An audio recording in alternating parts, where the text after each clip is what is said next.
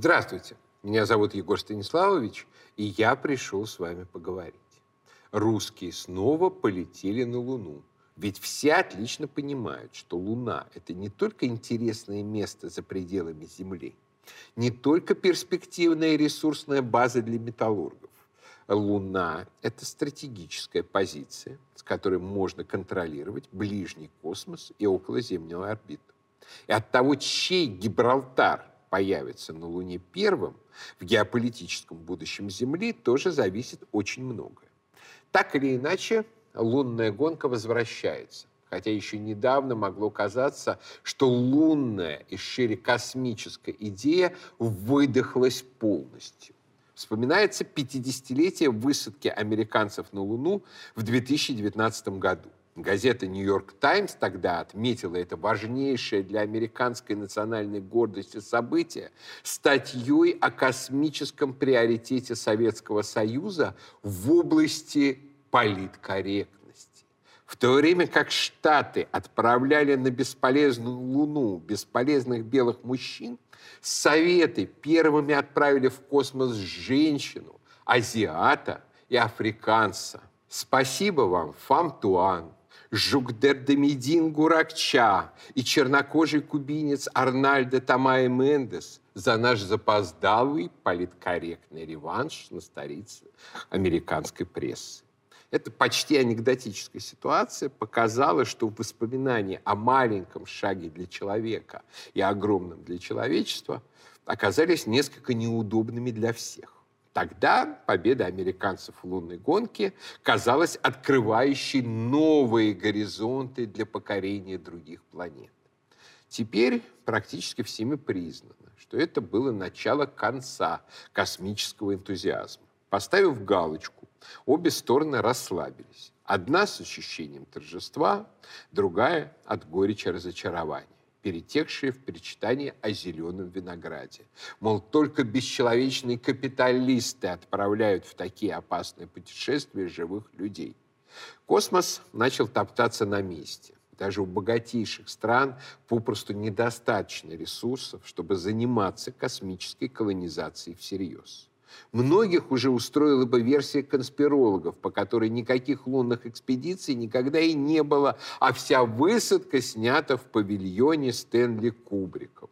Ну, заговор такого масштаба, как имитация космического полета перед десятками тысяч вовлеченных людей, включая советских конкурентов, и чтобы никто не проговорился, попросту невозможно. На самом деле лунная одиссея американцев была соединенным успехом американской экономики, позволявшей истратить огромные ресурсы ради нескольких полетов, не имевших экономической отдачи. Немецкие инженерии, вспомним, что ядро американской космической программы составили Вернер фон Браун и его люди из Пенемюнде, и русской науки, достижения которой американцы смогли использовать едва ли не с большей эффективностью, чем тогдашняя советская власть. Сразу же после высадки на Луну в западной же прессе заговорили о том, что в своем полете НАСА использовала идею русского инженера Юрия Кондратюка об оптимальной лунной трассе и о двухсоставном корабле, часть которого остается на орбите, а часть спускается на планету и возвращается назад. Эта тема была подхвачена и нашей прессой, а со временем выросла в полноценный и не лишенный абсурда миф. То и дело встречаешь упоминание о том, как американцы отыскали в библиотеке маленькую книжечку тысяча девятьсот двадцать девятого года, изданную за счет автора, и благодаря этому обошли советских конкурентов, что Кондратюку стоит памятник на мысе Канавера, что, посещая СССР, Нил Армстронг взял горсть земли от дома Кондратюка. В последние годы к этому еще прибавились регулярно попадающиеся тексты об украинском инженере, которого присвоили себе кляти москалей. А совсем уж воспаленные конспирологи рассказывают о том, что в годы войны Кондратюк перешел на сторону немцев и работал в Пенемюнде под фамилией фон Браун. На самом деле практически каждая лунная экспедиция является комбинацией идей Кондратюка, ставшего настоящим лунным пророком человечества. Однако какая правда скрывается в этом облаке мифов? Человека, после революции именовавшего себя Юрием Кондратюком, на самом деле звали Александр Игнатьевич Шаргей. Он родился в Российской империи, в Полтаве, в тысяча восемьсот девяносто седьмом году. Его отцом был крещенный в католичестве еврей Игнатий Шаргей, а матерью Людмила Львовна Шлиппенбах, происходившая из знаменитого обрусевшего шведского рода, которому принадлежали издавшийся под Полтавой пылкий Шлиппенбах и подполковник Антон Шлиппенбах, герой войны тысяча восемьсот двенадцатого года. Столетиями род служил верой и правдой русским царям, потомкам того, кто поднял за их предка заздравный кубок. Жизнь родителей Александра сложилась несчастливо. Они пытались участвовать в революционном движении и рано умерли. Его фактически вырастили дедушка с бабушкой. В Полтаве он закончил в тысяча девятьсот шестнадцатом году гимназию с серебряной медалью и поступил на механическое отделение Петроградского политехнического института, основанного в тысяча восемьсот девяносто девятом году Сергеем Юлиевичем Витте и Дмитрием Ивановичем Менделеевым при поддержке императора Николая второго. Однако уже осенью события Первой мировой войны потребовали его в армию, и молодой человек закончил школу прапорщиков, а затем с новенькими погонами отправился воевать на Кавказский фронт, где и провоевал до марта тысяча девятьсот восемнадцатого года. Именно к тысяча девятьсот шестнадцатому, к периоду пребывания в юнкерской учебке, и относилась первая космическая рукопись Шаргея. Он стремился ее закончить до отправки на фронт, переживая, что его могут убить, а пришедшие ему в голову идеи так и останутся неизвестными человечеству. Эта рукопись была посвящена межпланетным перелетам и реактивному движению, о которых юноша начал мечтать после прочитанного еще в две тысячи четырнадцатом году романа Келлермана «Тоннель», в котором люди строят скоростной транспортный тоннель между Европой и Америкой под Атлантическим океаном. Настоящая работа в основных своих частях была написана в тысяча девятьсот шестнадцатом году. Написал Шаргей в первой же строчке своей изданной в тысяча девятьсот двадцать девятом году книги «Завоевание межпланетных пространств». Итак, представим себе всю невероятность картины. В отсталой, как утверждают и газеты, и школьные учебники, России при деспоте-царе, сын неудачливых революционеров шведско-еврейского происхождения, закончивший гимназию в провинциальной Полтаве, причем даже не с золотой, а с серебряной медалью, отучившийся три месяца в созданном царскими советниками политехническом институте, пишет инженерно-математическую работу, который с высокой точностью намечает важнейшие перспективные пункты развития ракетостроения и космонавтики на полвека вперед. Так вот ты какая, саха императора Николая. На самом деле Россия начала двадцатого века – это страна, переживавшая великолепный научно-технический взлет. Русская инженерная школа была не только наравне с немецкой и американской, но и превосходила их по многим параметрам. Русские авиаторы, как Игорь Иванович Сикорский, создавали самые лучшие в мире тяжелые самолеты и проектировали вертолеты. Русские инженеры не только мечтали о космосе, но и занимались конкретными расчетами. Если мечтатель из Боровска Константин Циолковский еще только грезил космосом, хотя уже подводил под свои грезы конкретные расчеты, то инженер из Риги Фридрих Цандер уже с тысяча девятьсот восьмого года публикует конкретные предложения по космическим полетам и начинает публиковать точные расчеты. Еще дальше в конкретизации космических планов шел юный Александр Шаргей. Нетрудно было себе представить дальнейшую траекторию жизни Шаргея. После победы демобилизация и успешное окончание Петроградского политеха, сотрудничество с виднейшими современниками, заинтересованными теми же вопросами, Циолковским и Цандером, знакомство и сотрудничество с Сергеем Королёвым, соревнования русской и немецкой инженерных школ на пути к Луне и, вполне вероятно, итоговая русская победа, благодаря рано сформулированным продуктивным идеям Шаргея. Однако вместо этого в Россию пришла революция. Жизнь кончилась, началось житие. После демобилизации из распущенной в результате Брестского мира армии Александр Шаргей оказывается в белых частях у Деникина. По официальной версии он был дважды мобилизован в добровольческую армию, как бывший офицер, в начале тысяча девятьсот восемнадцатого и осенью тысяча девятьсот девятнадцатого. И, не желая принимать участие в гражданской войне, якобы дважды дезертировал. Однако никакой мобилизации в добровольческую армию в начале восемнадцатого года не было и быть не могло. Эта версия была, очевидно, оставлена Шаргеем своим родным. Она озвучивалась им в тридцатые годы, когда сказать даже самым близким о том, что пошел к Деникину добровольцем, было немыслимо, даже если ты потом в Деникине разочаровался. Как бы ни складывались отношения Шаргея с белыми, жить под красными он точно не хотел. И в тысяча девятьсот двадцать втором году попытался уйти за границу, чтобы продолжить учебу в Копенгагене. Однако был перехвачен, провел две недели в камере гэ пэ у и был отпущен только потому, что заболел тифом и казался не жильцом. Чуть раньше, в двадцать первом году, Александр Шаргей, сознавая, что сохранение прежней фамилии царского и белого офицера – прямая дорога к скорому расстрелу, превратился в Юрия Васильевича Кондратюка, взяв фамилию умершего от тифа киевского студента. Среди ада гражданской войны, террора, голода и эпидемий Шаргей Кондратюк продолжал работать над своей казавшейся все более безумной в наступившую эпоху рукописью «Тем, кто будет читать, чтобы строить».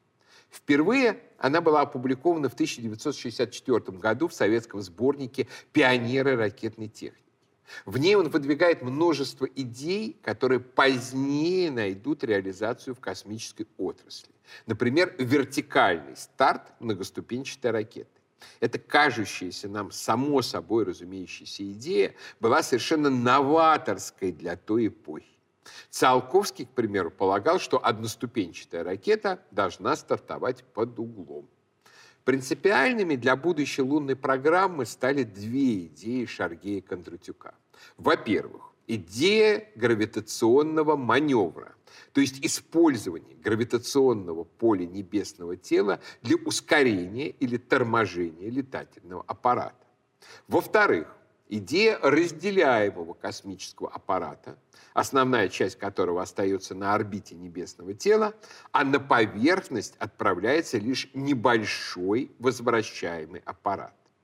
Этот маневр и лег в основу того, что называется сегодня трассой Кондратюка, позволяющей добиться колоссальной экономии горючего и времени. Космический аппарат стартует с Земли, выходит на орбиту Луны, тормозясь ее гравитацией и превращаясь в ее искусственный спутник. Отделяемая часть совершает визит на Луну, возвращается. Затем несущий аппарат, используя приданное гравитации Луны ускорение, как запущенный из пращи, летит к Земле. На основе этой идеи ученые в какой-то момент начали мечтать даже о звездном слаломе, движении от звезды к звезде за счет их гравитации. Потому что чем тяжелее небесное тело, тем сильнее оно может разогнать аппарат своей гравитации. Но прочие технические условия пока не позволяют реализовать эту возможную, но очень сложную технологию. Большую часть своих проектов Шаргею Кондратюку опубликовать при жизни так и не удалось. Но он послал свои рукописи в Москву, где они попали к профессору Ветчинкину, поддержавшему молодого ученого и помогшему доработать рукопись, а потом написавшему к ней предисловие. Тем временем Кондратюк работал в Сибири на строительстве элеваторов, построив, в частности, без единого гвоздя огромный элеватор «Мастодонт» в Камне-на-Оби. С инженерской зарплаты он решается издать в количестве двух тысяч экземпляров свою книгу «Завоевание межпланетных пространств». Книга получила неплохие отзывы в тех узких кругах, где интересовались межпланетными сообщениями. Настороженно она была встречена окружением Циолковского, решившего, что при помощи какого-то непонятного Кондратюка коварный Ветчинкин пытается отнять у калужского мечтателя первенство в развитии идей ракетостроения и космических полетов. Однако Шаргей-Кондратюк совершил главную в условиях нового строя ошибку. Ни в коем случае нельзя было привлекать к себе внимание. Первая пятилетка в СССР сопровождалась парадоксальным образом кампанией массовых репрессий по адресу инженерно-технических кадров, то есть тех, кто и мог бы сделать индустриальный рывок успешным. Как из рога изобилия, ГПУ вытрясало все новые дела против специалистов. Шахтинское дело, дело промпартии, академическое дело, дело «Весна» против военных. Кондратюк привлек к себе внимание на научно-инженерном фронте и немедленно поплатился. В тысяча девятьсот тридцатом году он был арестован по обвинению во вредительстве.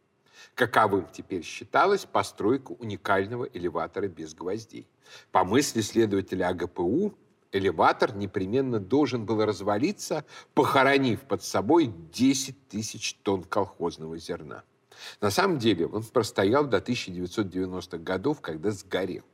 Вредитель получил три года лагерей, но вместо них, по счастью, попал в одну из первых шарашек, занимавшихся проектированием угольных предприятий.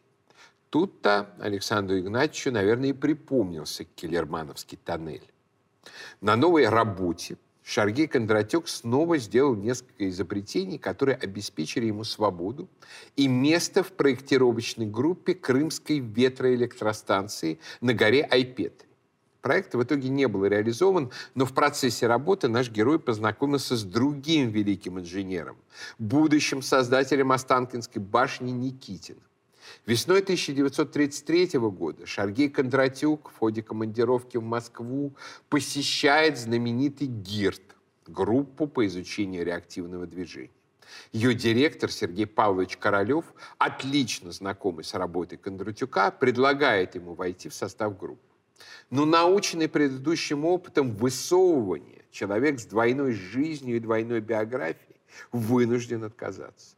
При оформлении в секретное бюро Наркомата обороны наверняка вскроется его прошлое. И представьте себе картину. Царский и белый офицер пытается внедриться в сверхсекретную группу. Для чего?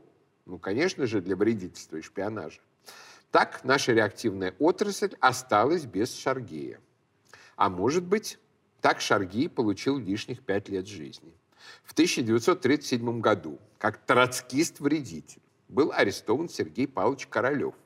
Кстати, когда сегодняшние коммунистические пропагандисты рассказывают, что Королёва взяли якобы за нецелевое расходование средств, они лгут. В приговоре было написано четко: троцкизм и вредительство, контрреволюционная деятельность. На допросах Королёву сломали челюсть. Она неправильно срослась, и когда в тысяча девятьсот шестьдесят пятом году ученому во время операции потребовалось вставить дыхательную трубку, это не получилось. И Сергей Павлович скончался. А вместе с ним окончательно растаяли наши надежды обогнать американцев в лунной гонке. Если бы в тот момент ареста Королёва Кондратюк работал бы в ГИРДе, его обязательно бы арестовали, выяснили бы его прошлое в качестве Шаргея, его точно бы расстреляли. Также он прожил еще пять лет и погиб двадцать третьего февраля тысяча девятьсот сорок второго года в боях на Кривцовском плацдарме Брянского фронта, командуя взводом связистов. Пуля мировой войны все-таки нашла русского офицера. Однако наследие Юрия Кондратюка не было забыто нашими ракетчиками. В тысяча девятьсот сорок седьмом году книга «Завоевание межпланетных пространств» была переиздана оборонгизом, а в тысяча девятьсот пятьдесят девятом году советская станция «Луна-три» впервые описала петлю Кондратюка, воспользовавшись гравитационным маневром и передав на Землю изображение обратной стороны Луны. Так что в лунной гонке мы все-таки были первыми. Американцы, скорее всего, не заимствовали идеи Шаргея и Кондратюка напрямую. Рукопись «Тем, кто будет читать, чтобы строить» была опубликована в СССР в тысяча девятьсот шестьдесят четвёртом году. К тому моменту сотрудник НАСА Джон Хьюбл уже несколько лет боролся за свой вариант лунной трассы – отправить корабль-спутник к Луне и спустить возвращаемый аппарат с него. Идею принимали далеко не все. Предлагались и другие варианты. Например, вывод аппарата на земную орбиту и старт лунного модуля с него. И вот тут-то Хьюблу пригодились идеи и имя Кондратюка.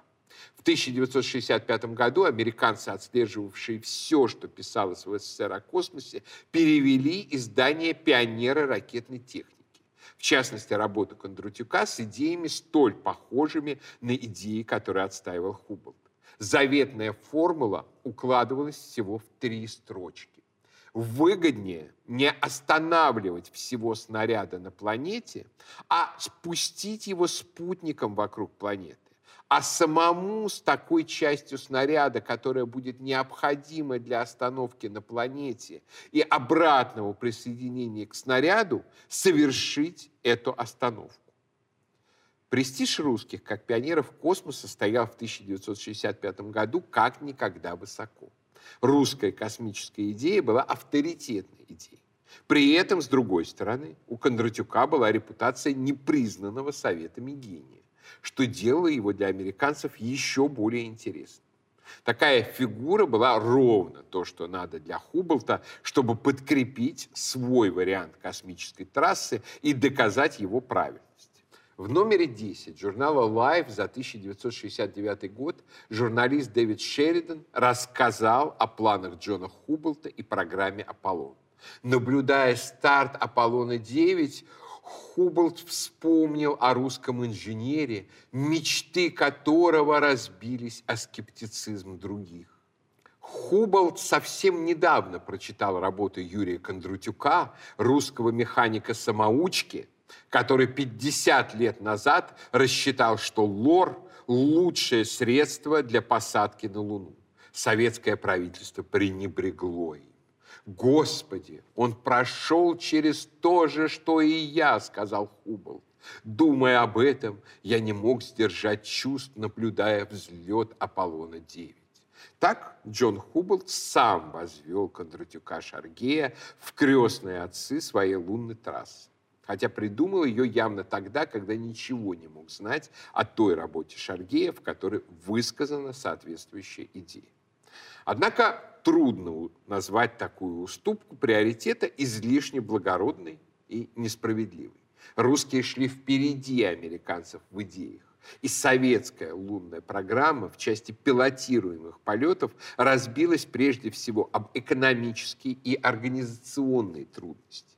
И главной из этих трудностей было разрушительное наследие революционных потрясений. Если бы Александру Шаргею удалось бы успешно работать весь отпущенный ему жизненный срок, а на момент американского полета на Луну ему было всего лишь семьдесят два года. Если бы ему не приходилось большую часть жизни скрывать свое имя как белому офицеру и не высовываться, если бы он мог принять предложение Королёва присоединиться к Гирду, если бы самого Сергея Павловича не угробили до времени эн ка вэ дэшные пытки, если бы не сотни таких «если», то идейный задел русской космонавтики был бы настолько велик, что всех денег американцев не хватило бы, чтобы нас обскакать. Да и вряд ли бы у американцев были такие технологические возможности. Гитлера бы не случилось без русской революции, и немецкие инженеры работали бы над своими ракетами в Германии, а уж русские прусских всегда оббивали. Победа американцев в лунной гонке не была предрешена. Феноменально гениальные идеи первокурсника царского политеха подтверждали, что в двадцатом веке Россия была на пороге впечатляющего научно-технического рывка, лишь часть которого мы увидели в советский период. А часть, как вертолеты Сикорского и телевизоры Зворыкина, была обречена появиться в изгнании. Трагическая история юного царского офицера, ставшего посаженным отцом американской лунной программы, должна нас выучить простому уроку. Россия нуждается в развитии без потрясений и революций. И чем дольше, тем лучше. А еще нам нужно поменять свой подход к космосу. С мечтательно-фантастического на более деловой, что ли. Однажды в две тысячи четырнадцатом году мне довелось побывать в музее эр ка ка «Энергия». Я прикасался к спускаемому аппарату «Востока», тому самому, который совершил первый виток вокруг Земли с Гагарином. Рядом были аппарат Валентины Терешковой, «Восход», из которого впервые вышел в открытый космос Алексей Леонов и чудом вернулся. И еще один «Восход», трехместный, в рекордные сроки, сконструированный Феоктистовым, взявшим в себе в награду право полететь на нем вопреки медицинским показаниям. Передо мной были какие-то артефакты богов. По нашей земле ходили люди, совершавшие невозможное. Я вспоминал то чувство космического восторга, с которым мы жили в детские годы, и пытался понять, что с ним стало, куда из нашей жизни ушел космос и вернется ли он. Русская космонавтика и по сей день знает как. Как сделать, как доставить, как сэкономить, в конце концов.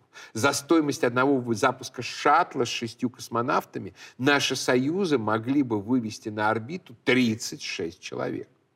Но вот с ответом на другой вопрос, зачем наша космическая программа в какой-то момент зашла в тупик. Увы, потолок наших космических амбиций стал в какой-то момент высокооплачиваемые смежники в американских и других платежеспособных проектах. Один космический чиновник мне в те годы так и говорил с гордостью: «Мы смежники». Его, правда, потом посадили.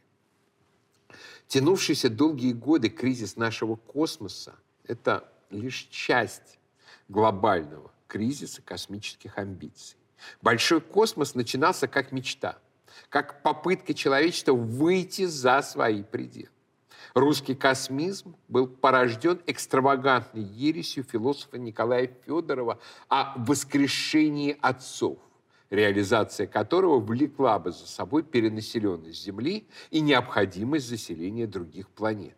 Расчетом технической стороны чего и занялся Циолковский. Западная космическая программа задавалась прежде всего произведениями писателей-фантастов. Мало кто осознает, что большинство произведений Айзека Азимова, Рэя Брэдбери, Роберта Хайнлайна, Артура Кларка были написаны до первого полета человека в космос, а многие даже до первого спутника. Реальная космонавтика не так уж сильно скорректировала космонавтику фантастическую, в которой по-прежнему по огромным тихим орбитальным станциям расхаживают, мягко ступая на ковры, без всяких проблем с гравитацией, одетые в модную форму космопилоты. Космические крейсера скачут через гиперпространство и расстреливают друг друга лазерами.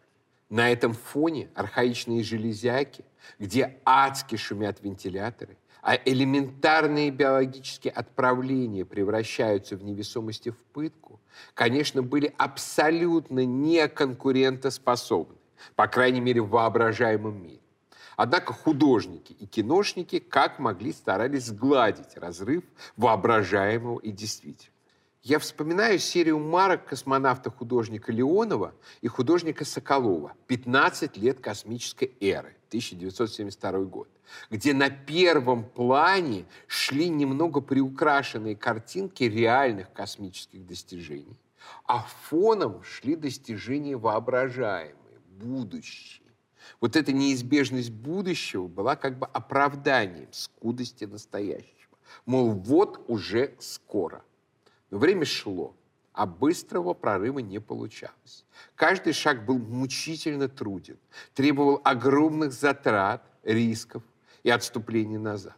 Если вдуматься, то тот факт, что люди на Луне были, но, несмотря на ряд удачных экспедиций, вынуждены были от проекта отказаться, гораздо драматичнее всех теорий заговора о фейковой лунной высадке.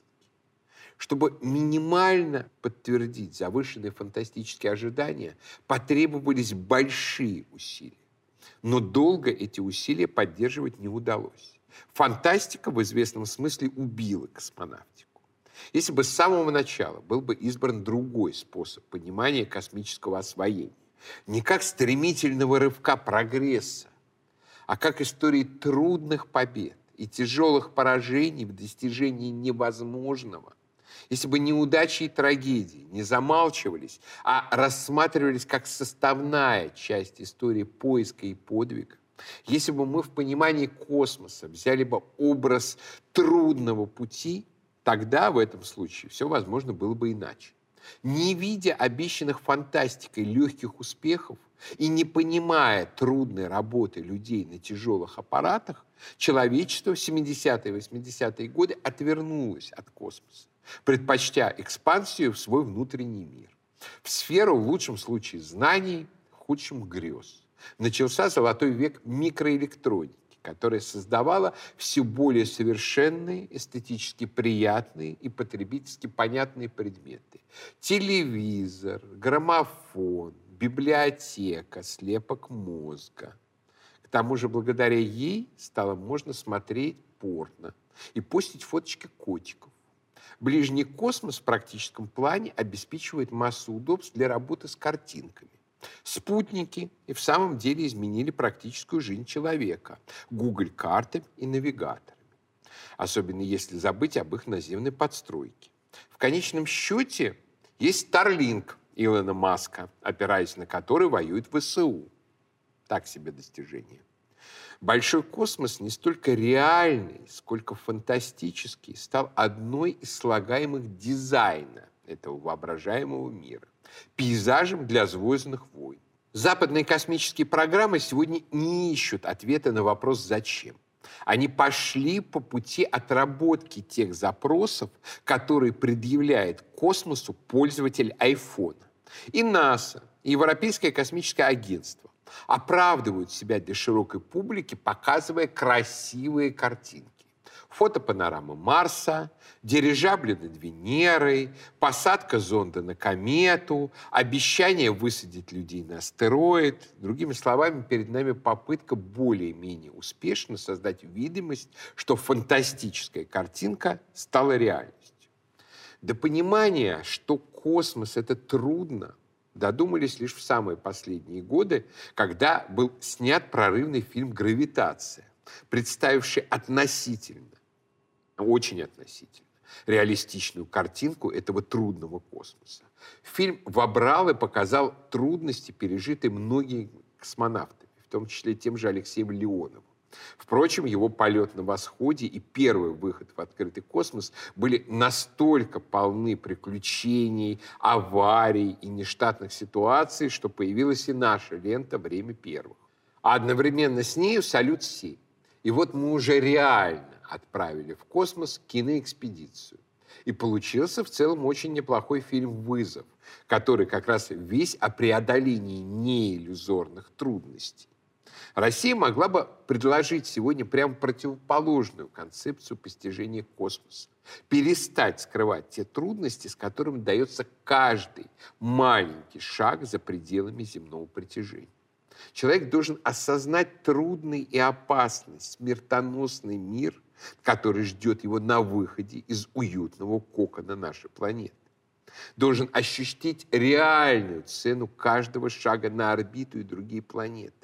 Он должен восхититься тем, как мы, по сути, с первобытным и по сей день инструментарием уже можем, тем не менее, всерьез обсуждать вопросы о базах на Луне и Марсе. Хотя еще сами, может быть, не понимаем, зачем они толком нам нужны. Воскрешение отцов, в отличие от глобальных эпидемий, покамест не намечается. Человек, с трудом достигающий невозможного, гораздо приспособленнее человека с легкостью воображающего невозможного. Этот вкус преодоления, выхода за пределы, не менее сильный стимул к освоению космоса, чем наслаждение картинкой, и гораздо более весомое оправдание больших затрат. А пока я прощаюсь, но наш разговор не кончен.